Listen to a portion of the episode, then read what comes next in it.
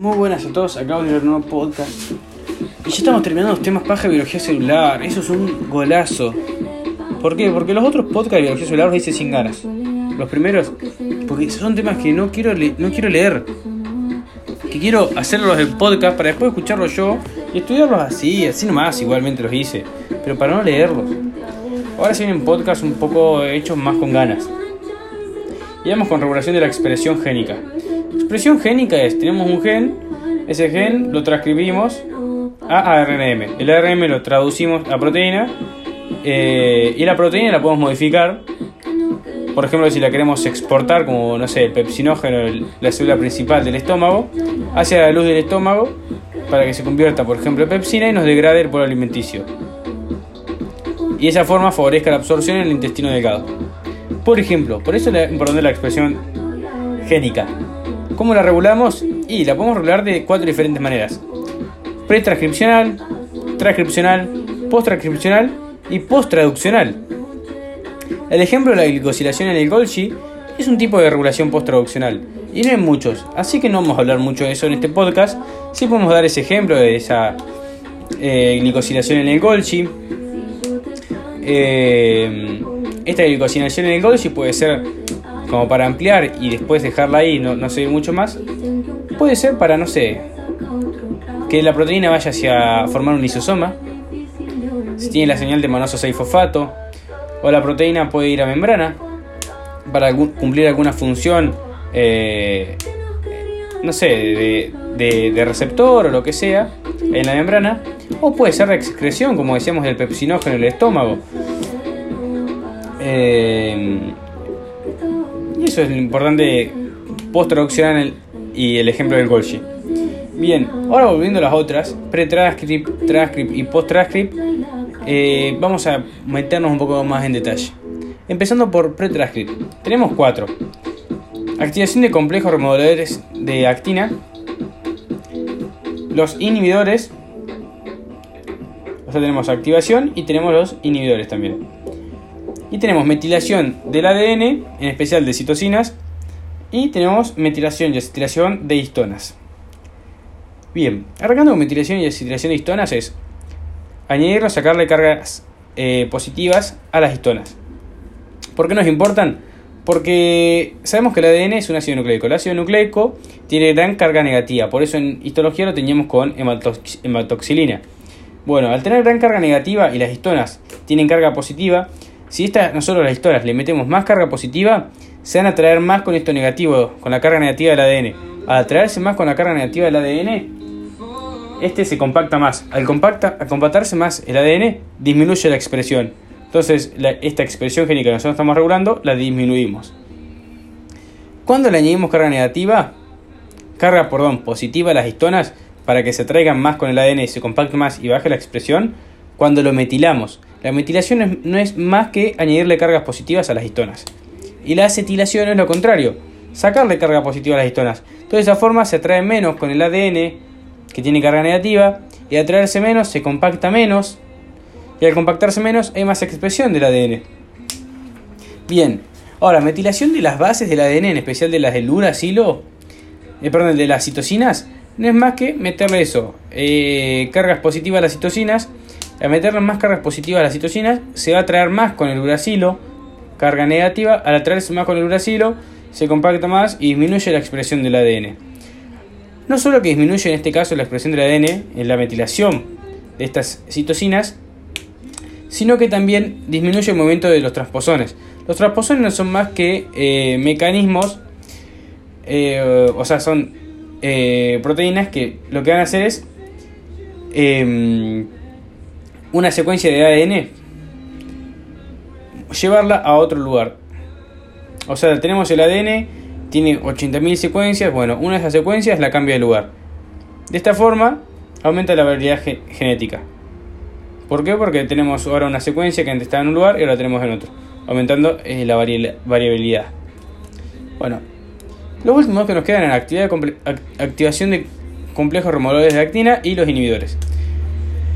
Los activadores de complejos remodeladores de actina lo que hacen es desplazar el nucleosoma hacia otro lugar de la secuencia del ADN para que nos quede libre El nucleosoma es como que está tapando el ADN. Nosotros lo sacamos, estos complejos activadores, estos activadores de los complejos remodeladores de actina, desplazan el nucleosoma que nos está tapando el ADN, dejando libre los sitios transcribibles. O sea, nosotros nos tenemos que imaginar que tenemos un sitio que queremos transcribir, pero está tapando el nucleosoma. Este complejo remodelador de actina saca ese nucleosoma que nos está tapando el sitio que queremos transcribir y ahora lo podemos transcribir. Entonces aumenta la expresión. Los inhibidores hacen lo contrario. Solo queremos transcribir un sitio, pero lo que hacen es llevar el nucleosoma y nos tapan ese sitio que queremos transcribir y de esa forma baja la expresión del ADN. Ahora bien, terminamos con regulación pre-transcript. Vamos con las transcript. Las transcript, ¿qué van a hacer? Secuencias no codificantes de ADN, o sea, secuencias del ADN, pero que no van a codificar para proteínas, pero sí que van a regular. ¿Cómo van a regular? Eh, nada, potenciando o silenciando eh, el ADN, pero eh, perdón, uniéndose a los factores de transcripción. Que ya vamos a hablar lo que son los factores de transcripción. Bien, entonces, secuencias reguladoras, pero no codificantes. Lo que hacen es unirse a factores de transcripción, aumentando o disminuyendo la transcripción. Eh, ¿A qué factores de transcripción? A los específicos, que ya vamos a hablar. Estas secuencias reguladoras no codificantes pueden estar a 10.000 pares de bases, o sea, muy lejos, pero al mismo tiempo muy cerca. ¿Por qué? Porque el ADN tiene, o sea, muchísimas secuencias, de muchísimos pares de bases. Pero lo que hace se pliega sobre sí mismo, entonces puede estar a 10.000 pares de bases, pero justo queda encima de la secuencia que queremos regular. Entonces queda ahí nomás, queda cerquita. En términos de secuencia, queda a 10.000 pares de bases. Pero en términos de distancia queda pegado, porque como se plega sobre sí mismo, termina arriba o abajo, si se quiere. Bien. Y la otra, eh, el otro mecanismo de regulación de esta expresión génica transcript, transcripcional, son proteínas. No son secuencias de ADN, sino son proteínas. ¿Qué proteínas? Factores de transcripción. Y tenemos ahora basal y específico. El específico es el que mencionábamos cuando mencionamos eh, el otro mecanismo de regulación de transcripción sobre la transcripción, o sea, transcripcional, que era la secuencia no codificante pero sí reguladora. Y lo que van a hacer básicamente es ser específico de cada célula con su función. No se van a unir siempre en todas las células en el mismo lugar, sino que depende de cada célula en qué lugar se une. Y, y se van a unir entonces con estas secuencias no codificantes pero sí reguladoras para aumentar o disminuir la transcripción de, de este ADN. La otra son los factores de transcripción, pero basales. Los basales se van a unir siempre en todas las células en el mismo lugar. Eh, y, van a cumplir siempre la misma función en todas las células. Por eso se llama basal. Y el otro específico porque es específico de cada célula. Ahora bien, estos factores de transcripción específicos y basales van a estar unidos por un corregulador. El corregulador lo que hace es mediar entre estos dos ¿Para qué? Para que se comuniquen estos dos factores de transcripción proteicos eh, y puedan regular de forma coordinada esta transcripción del ADN. Bien, lo que hacen básicamente es reclutar toda la maquinaria proteica necesaria para transcribir este ADN. Por eso es que aumentan esta transcripción, o bueno, en su defecto también la pueden disminuir eh, disminuyendo este reclutamiento de la maquinaria necesaria. Bien. Eh, eh, Algo importante es que vamos a tener el gen y el gen se van a unir entonces estos dos factores de transcripción. Estos dos factores de transcripción además van a estar unidos entre sí por un corregulador. Que el ejemplo más claro de un corregulador es el mediador. Se llama mediador la de ese corregulador. Y tiene función de mediar justamente. Y después, a su vez, a los factores de transcripción aparte serán las secuencias codificantes, pero no, perdón, no codificantes, pero sí reguladoras, que eran potenciadores o silenciadores. Bueno, muy bien. Ahora sí, es todo por regulación transcripcional. No me gustó nada, pero bueno. Vamos. Regulación post-transcript. Tenemos capping, el capping yo lo relaciono con. Eh, capping capitán. ¿Por qué? Porque es, se le añade una, una proteína que es CBC al extremo 5' de, la, de este ARNM ya transcripto, porque está post-transcripcional. Entonces, tenemos el ARNM ya transcripto y lo que hacemos es, en su extremo 5' le añadimos la caperuza o proteína CBC. ¿Qué hemotecnia me uso yo? Capping es el capitán que juega de 5 del equipo del CBC. Porque yo juego en el equipo de la UA, ¿no? No del CBC, pero de la selección de la UA.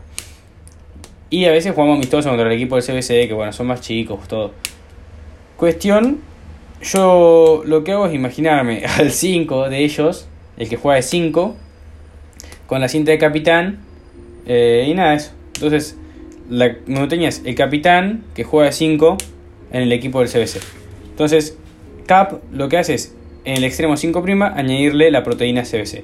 Lo que hace esta proteína es evitar la degradación por parte de exonucleasas, permite el transporte por los poros nucleares y interactúa con la unidad menor, subunidad menor de los ribosomas, para iniciar la traducción de este ARN mensajero. Ahora, la poliadenilación es en el otro extremo. Si nosotros hablamos ahora del capping extremo 5' del de este ARN mensajero, la poliadenilación, que es cuando se le añade una cola con muchas adeninas, poli A, al extremo, ahora no 5', sino 3' de este ARN mensajero. ¿Y para qué se le añade esta cola poli A? Porque esta cola poli A es afín a una proteína que es proteína PABP, que nos sirve para evitar también la degradación cuando pasa el citosol de, de este ARN mensajero y también regula y estabiliza el inicio de la traducción.